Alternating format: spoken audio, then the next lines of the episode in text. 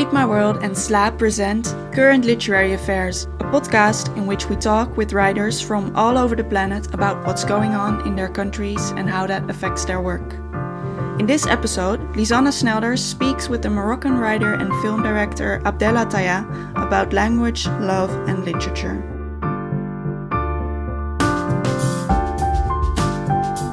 Growing up in the Moroccan coastal town Abdellah Taïa quickly learned that homosexuality didn't exist, even though he knew that he was gay. He left Morocco to study French in 1998 and has lived in Paris ever since.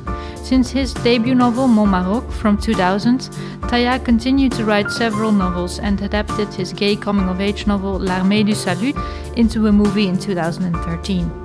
His latest book in English translation is A Country for Dying, in which we follow several characters in their search for a new life in Paris through poetic vignettes and swirling narratives. Taïa is a source of inspiration for a generation of progressive Moroccans seeking to free themselves from strict cultural norms and has become an important voice in Moroccan literature. And we are very happy to talk to him live today at the Public Library of Amsterdam. Welcome, Abdellah. Thank you very much for inviting me. So, we are in a public library, and you were actually born in the public library of Rabat. Were you destined to become a writer? That's not a myth, it's reality. when I came to this world, my parents were living in the garden of the biggest library of Morocco called the La Bibliothèque Générale de Rabat, the public library of Rabat my father was only um, a small guy there preparing tea and coffee for the people and like a servant for the other people working there. But they were enough lucky to find two rooms available for the whole family. So, in a way, it, there is a destiny for me to be a writer because I grew up maybe the two first years of my life surrounded by the smell of books, the traces of books. But what is funny is that I didn't know that I will be a writer. What I wanted to be since the year of 10 or maybe 11, I wanted to be a filmmaker. I wanted to make movies. That was the, the target. Yeah, you write about this also in your semi autobiographical uh, novels, uh, also in Armée du Salut. And your brother plays an important role in these books and also with regards to the films, the movies, because he has them. He can watch the movies and. Yes, the big brother in general in Morocco plays a big role. We were all in love with him because he was invested by our mother to save the family from poverty. So we were accepting his authority, his charm, his silence, and the fact that he was the official king of the family instead of our father. That was a weird situation. But I have to admit that he was not giving us that much. In my books, I gave him much more what he was giving us in reality.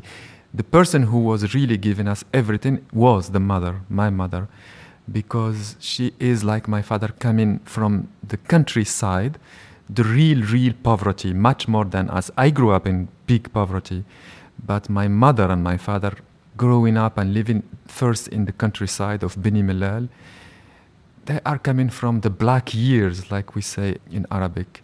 So the fact they managed to come from that place near the Atlas Mountains, to find two rooms in the capital, to push all the brothers and sisters to study, to go to school, to put something in them to, in order to survive, I have to admit that now that I am 48 years old, I find that extremely admirable. And I think I have to recognize my depth to, towards them, especially toward the mother. So, yes, the big brother has the books, has the films, has the music, but he was playing it too much, David Bowie. And we were, we were much more into Egyptian movies, into into what was maybe in his eyes considered as silly, too much melodramatic, too much maybe bitchy, too much something only in Arabic. So luckily for me, that's I think that's my luck. It's that I found an audience with my sisters and my mother to interact with, although they didn't understand me, but they were there. And it was all in Arabic. So, in retrospective, my big brother is now anymore the king. and I would say that my mother was the king and the queen at the same time. Nice. We will talk more about your mother uh, later.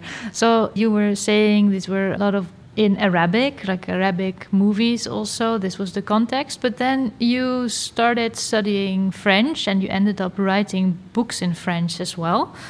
So it's absurd, no? How mm-hmm. did that happen? What does the French language mean to you? How would you describe your relationship with the French language? The French language means nothing to me until now, if I might say, although I write books in French. But if I rethink about the start, the way French language was used in the 70s and the 80s, where I was a little kid, it was a weapon uh, used by the rich and Moroccan people and the elite against the poor people, the ones living in poverty. Meaning, if someone wanted to, to show you that he is more important than you, he will start talking to you in French. But it's absurd. He's as Moroccan as you, and he doesn't feel uh, ashamed the fact that he, as Moroccan as you, is using a colonial language in order to undermine you, to put you down. But the problem was and is until now in Morocco, in Moroccan society, is that French language is still uh, being used that way to separate Moroccans and to tell you that you are not enough if you only speak Arabic. So for me, that's why I told you earlier, luckily for me, yes, my big brother knew French, etc., David Bowie and François Truffaut, but the daily life, the real life, was happening with my mother and my six sisters, and that was all in Moroccan Arabic.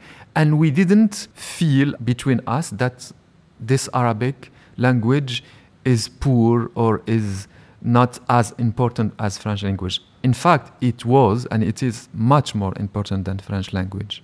And did the French language serve in a way as a language of escape, a possibility of escape or not? No, it's not an escape because I told you I was in love with the, the sisters. I was in love uh, with all this world, and the idea of the West or France was not something that I dreamed of.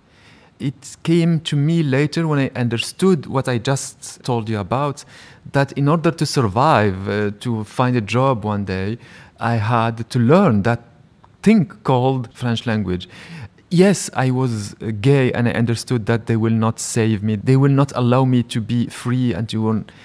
But you have to remember this is the 70s and the 80s, and what we call today gay identity, what we call emancipation, this narrative didn't exist at that time.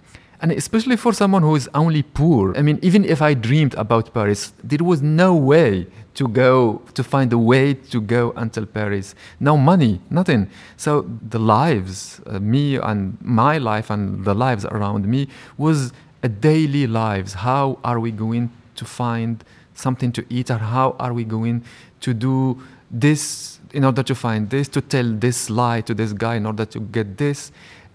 These inventions of phrases, stories, just to, to survive. And I think what made me a writer is this not the fact that I learned French. Because as I told you earlier, I had a bad image of uh, French language. I knew that it's a language of uh, arrogance, of people who think that because they have money, they are really chic.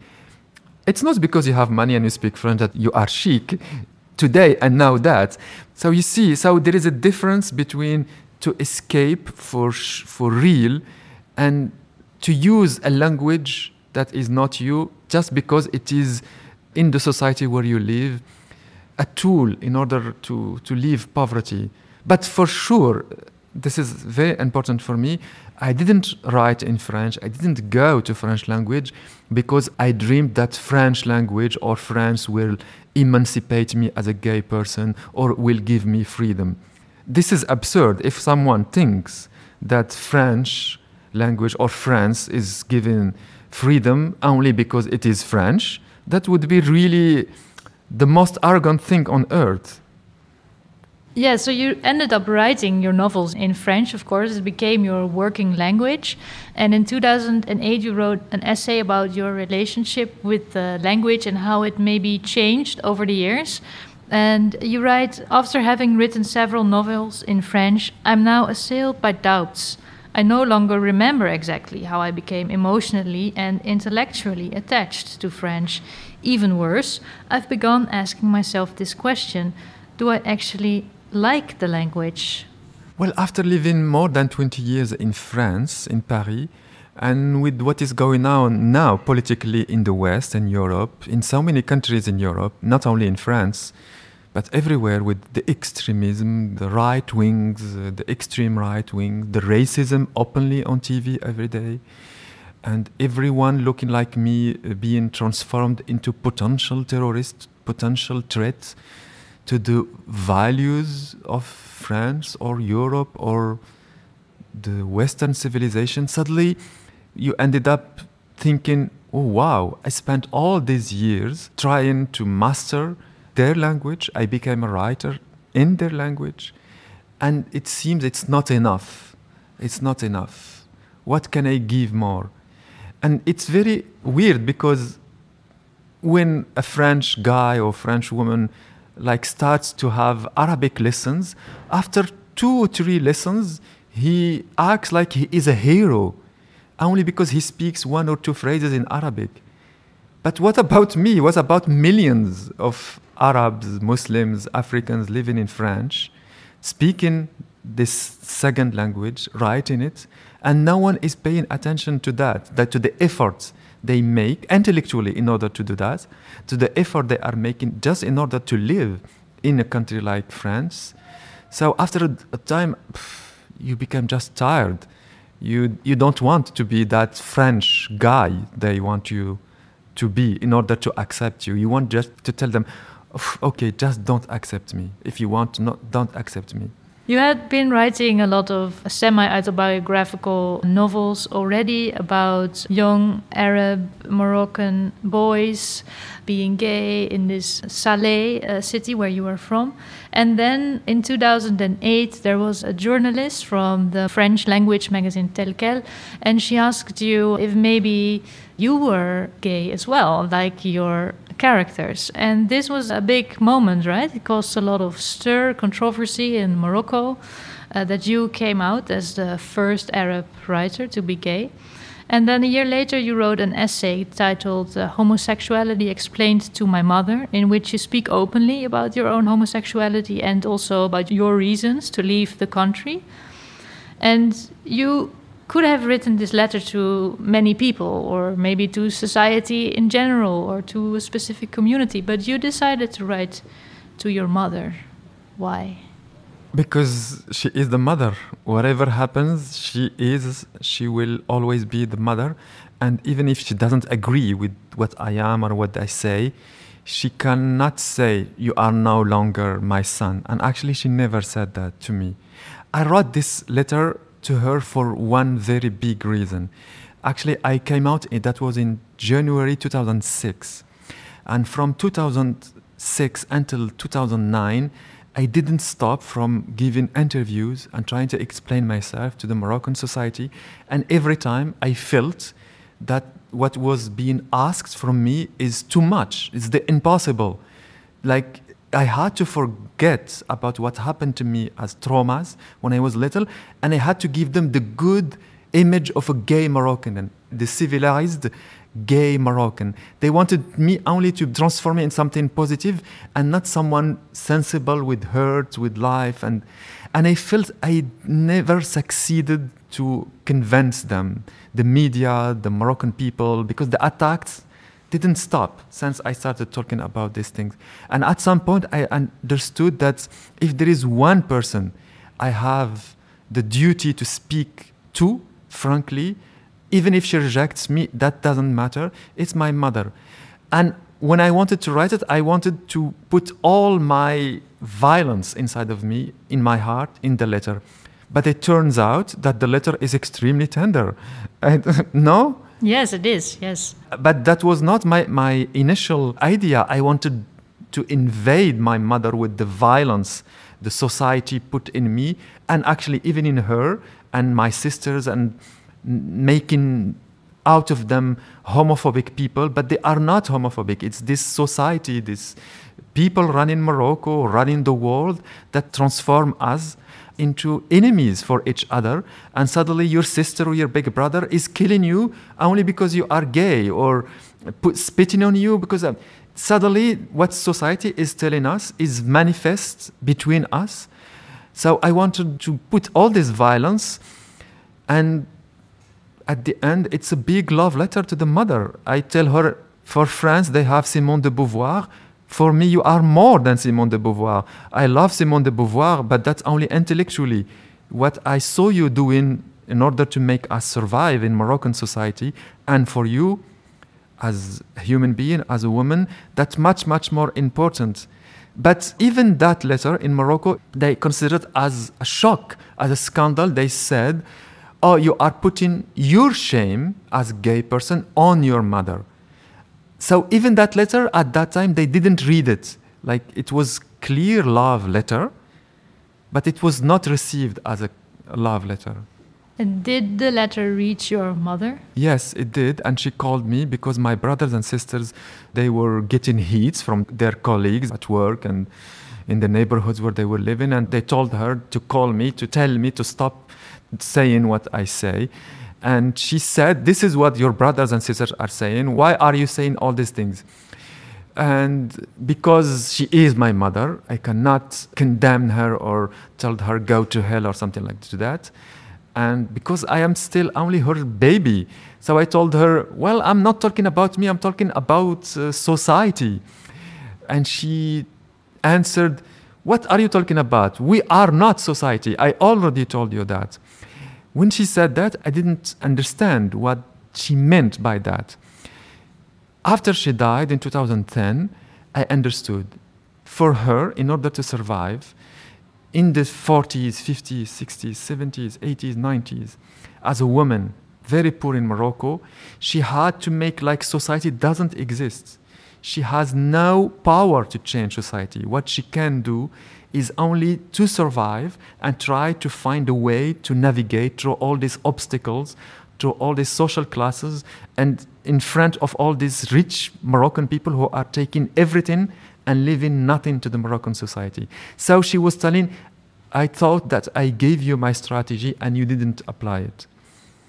So she plays an important role in your work as well. You are already describing that she is a strong personality. Her name is Mbarka. Can you tell us a little bit more about who she is and how she is a character in your novels? Well, before becoming a character, she is a human being with the voice, with thinking, with the daily struggles and wars to go through.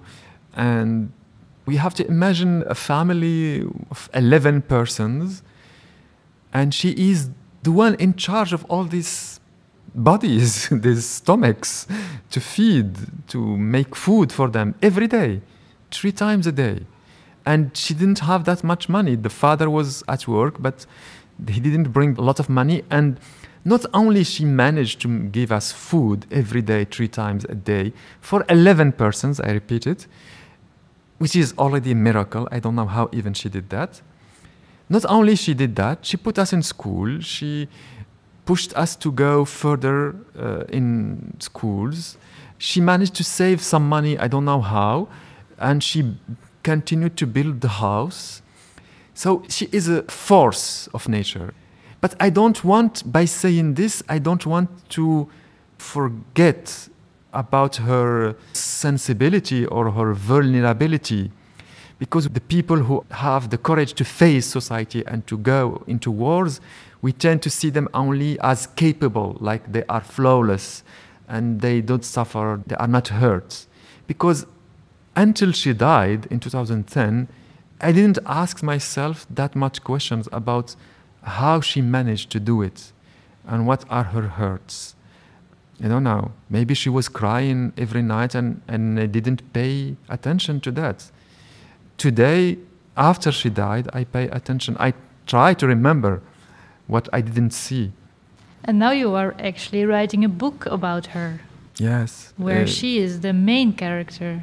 Yes, it's coming out in uh, March in 2022 in France. Uh, it's called Vivre à ta lumière, which means living in your light. And there's more room for these sensibilities and vulnerabilities of your mother in this book? There is more rooms for that and more rooms for her ambiguities and contradictions and deep black soul. She had something very black inside of her that finally came out. It's not only about making her a strong woman. I'm very obsessed with the idea how the people managed to do things, to whom they go to speak, which door they go to knock, and when these people, the other people, are not answering what they do, the technicality of surviving. It's something that is a big obsession to me. So this book is detailing, giving a lot of details about how she did it, the techniques, the details of surviving. It's three big moments in her life, three big chapters. The whole book is her. It's her voice. There is no Abdellah anymore. It's only her. And I think I have the legitimacy to speak with her voice, to give her that voice. Well, I'm, I'm very much looking forward to reading uh, this book. The technicalities of surviving, you just called it, and that is, I think, what I have read also in your latest translated book, Country for Dying, because this is what the people are doing in, in this book. They're trying to survive. They move to Paris to find their luck. Can you maybe introduce the characters of this book to us? Yes, it, it's called A Country for Dying. It's a novel I published in 2015 in France, and it has been translated into English in 2020. It's a novel. It's a it's full of people I see every day in Paris, and no one is talking about in French literature. The prostitutes, the Arab prostitutes, the Arab transgender, the black African workers and how all these people are being forgotten about in the middle of France, in the middle of Paris. So I give them in this novel the space to exist, to dream, to die, to survive for sure. The voice France doesn't want to hear, this book is here to give them that space to give and to say their relationship with France, to resist to this little place France wants them to be in. And more than that, a place to dream. It's a book full, full of people dreaming. So it's not a miserable book at all, although they are surviving, full of technicalities of surviving, but it's a book full of lives and dreams. It's very important to me that to put life it's not because they are poor and no one is paying attention to them that their lives are only miserable and sad. No. They have much things to give and to do, and they are doing it whether, with, with their friends is looking at them or not. So, for instance, we have Zahira, she's a Moroccan prostitute, but there's also Aziz, who has a gender confirming surgery and then becomes Zannouba. And Zannouba struggles also to find her identity after this surgery.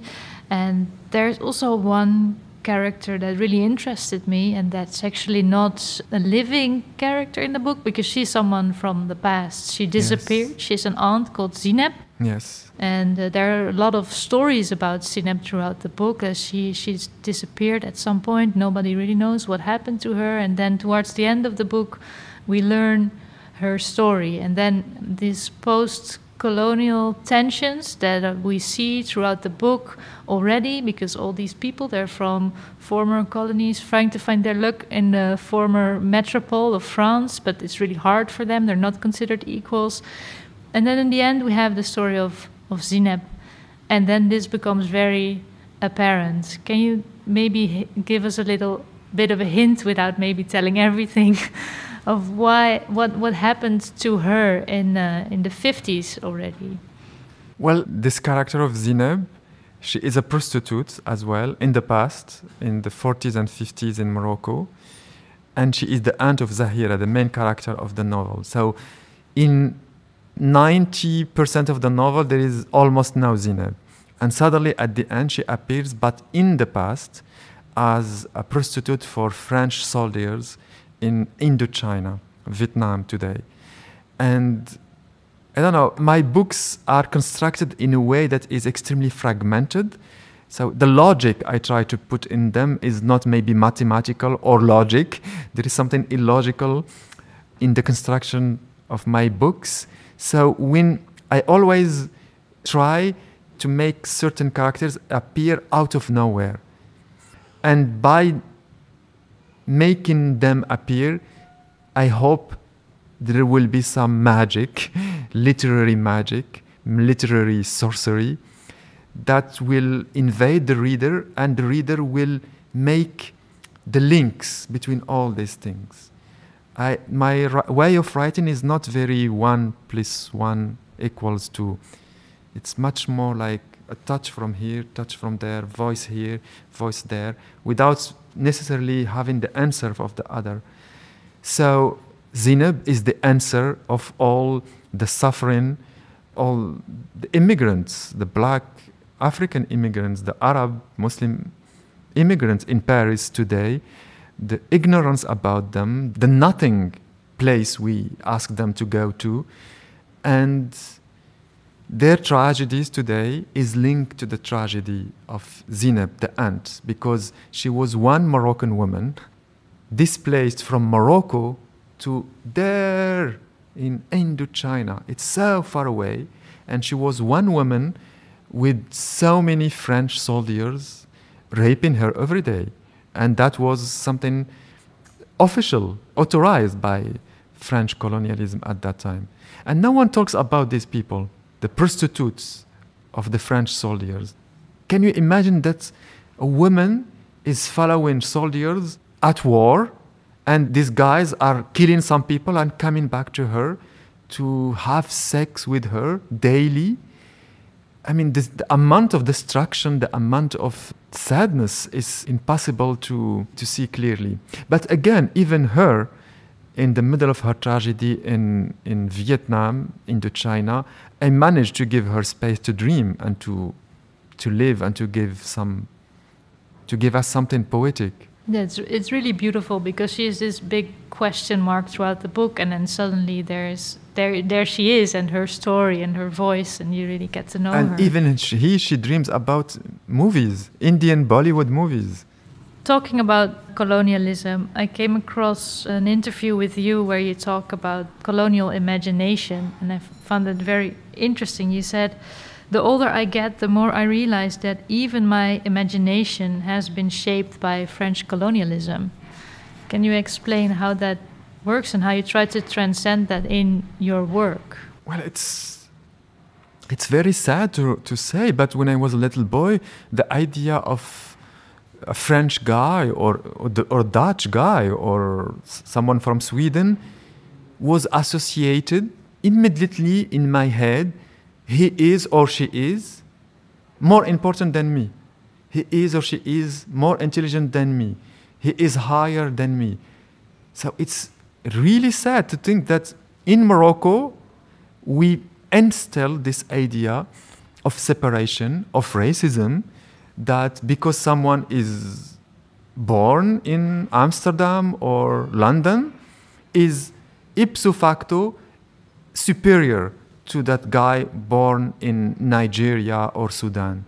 You see what I mean? If this is not a metaphor, this is not. This runs very deep, also deep. inside the people who are concerned or, or are the object of this imagination. like eh, like how if you you are born and you have already this idea how even to to think that you will when you meet someone from the west how even to talk to this person how to tell him until now in paris i live my life surrounded by white french people who know nothing about us and they are not ashamed of that I know everything about French culture, about French history, about Western civilization, the songs, the movies, the theater, the books.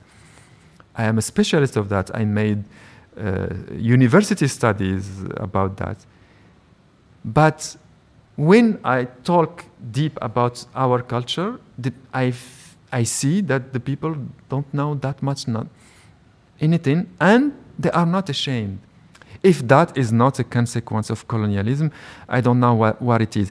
What I mean, but your, the phrase you, you said, is there is a time for me now to deconstruct that through my literature. And yes, I am gay. Yes, I suffered in Morocco. Yes, Morocco didn't understand me. My family didn't understand me. But my fight as a gay person is also the fights of so many people like me in Morocco an immigrant in Paris. You see what I mean? It's not because I am gay that I dissociate myself from the other immigrants and the other my sisters living in Morocco. That would be very sad for me if I think that because I am gay, I only have to think about me as a gay person, not involved with other people in the society, not involved with what's going on to the other people. You see what I mean? If to be gay means something, it should mean you understand what the other is living, the rejections, the, the, the hurts. And if you say you try to deconstruct these things in your literature, how do you do that? Uh, About like in this book, this this novel, A Country for Dying, I give them the voice, and they are not respecting France. They are saying the truth in their way, in their imaginaire, in the way, their own way of thinking, their own imagination. It doesn't mean they are that they are only in love with everything that is Arab, but they are not submissive anymore to something that is called the West. It's not because the West tells you, tells us that they have human rights, they have freedom, emancipation. This doesn't mean that it's for everyone. And for sure, lots of immigrants, they feel excluded from all these beautiful ideas and theories. In the book, I give them the space to talk in their own way about all these things, to reject them so if the, they want. The French, the arrogant French, we would recommend them to read your work to understand these uh, dynamics. Well, but you know that I, I was afraid to publish this book, but this book was successful in France. So for me, it meant that I have now to say more, because sometimes you have to show the red eyes to people. You see what I mean? You have to open wide your eyes and to look to the people in their eyes and to tell them everything. And maybe at that time they will listen. Maybe. so maybe we shift back to Morocco just okay. a, a, little bit because a lot has changed since you left Morocco in the 90s. Only 11 years ago, there was also the Arab Spring, of course, that also stirred things in Morocco. How do you feel about the situation in Morocco now? What did change since you left? Well, what changed mostly is the Arab Spring, as you said, and the social media. But this is not only for Morocco, for the whole world. So social media can be extremely bad, extremely negative, extremely depressing, but at the same time, it gave space to so many people without voices. The people who were waiting for someone to give them the blessing to speak and to put them, like just a woman abandoned in a kitchen in Morocco with no one knowing about her. Now she knows how to use her smartphone, Instagram Live, and we are with her in her kitchen. She is only making, preparing the dish for the lunch, and she speaks and she shows everything. And a lot of things are being said and communicated through that. Me, personally, I'm obsessed with these things. I spend sometimes days only watching with these things. So that is very important. It means that a lot of people understood they are not waiting for the blessing of the power or the rich people or the West. They use these tools in order to express something without the approval from, from anyone. When it comes to the Arab Spring, I stay hopeful, deep because what happened at that time, this energy that suddenly invaded the streets and people succeeded to put out some Arab dictators. For me, I cannot forget about it. But of course, today there is a lot of pressure from government, including Morocco, to make the Arab people forget about that fire inside of them. But I don't think people are forgetting about that. The counter revolution is happening. these people trying to bring us to fear again. But I want to stay hopeful and at least I should not forget about the Arab Spring. I think it's the duty of someone like me, as a gay person and as a writer. And what about your hopes for the LGBTQI community in Morocco? My hope is that we will succeed to change the laws that are still against us. But again, social media changed a lot of things because now there is a space for comments for creating something that cannot be stopped by government, by king of Morocco, by some powerful people who will tell you, ah, no, this should not be said, this should not be said, this should not be expressed or something. With the smartphone, they can do so many, so many, so many things. So of course, the power knows all about these things.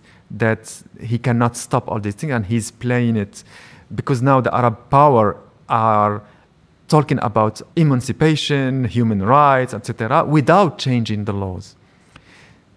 So the changes these powers don't give us, I think they are already happening. So it's question of time. So let's end then on this note of hope that you have for the future, but not before I ask you about a book that you want to recommend to our readers in our um, section recommended reading, what should we read to better understand the country that you're from and what's going on? To understand Morocco, you have to read one book, not mine.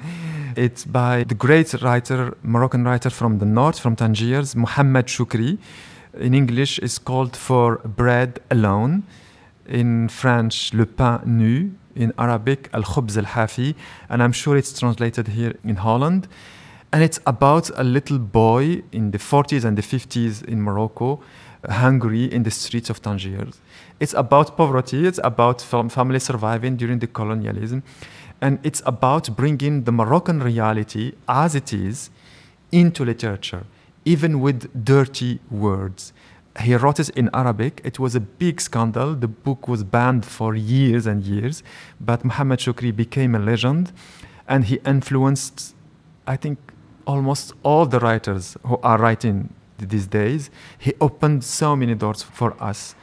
How to put our reality, dirty, uh, ambiguous, uh, sexual, uh, spitting, uh, insults, poetic, without trying to make out of it beautiful phrases. It's extremely important book, extremely powerful, and I think I dared to say what I said in my books concerning Moroccan reality and concerning um, LGBTQ issues because someone like Mohammed Choukri and his book existed in Morocco. Wow, that's quite a recommendation to all read Mohammed uh, Choukri's book For Bread Alone. We definitely will. Thank you so much, Abdellah Taïa, for being here with us live in Amsterdam. And thanks to you for listening to this episode of Current Literary Affairs. It's a production of SLA and Read My World with support of Productiehuis Noord. My name is Lisanne Snelders. I substituted our host Gulden Ilmas for this episode.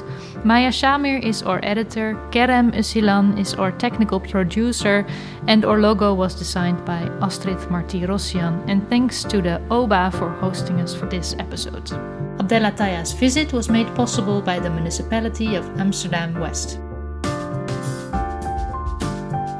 Find out more about Read My World at readmyworld.nl and check out sla.nl with double A for all our upcoming activities and more literary audio in Dutch. Did you like this podcast? Please spread the word. We hope to be back with more episodes.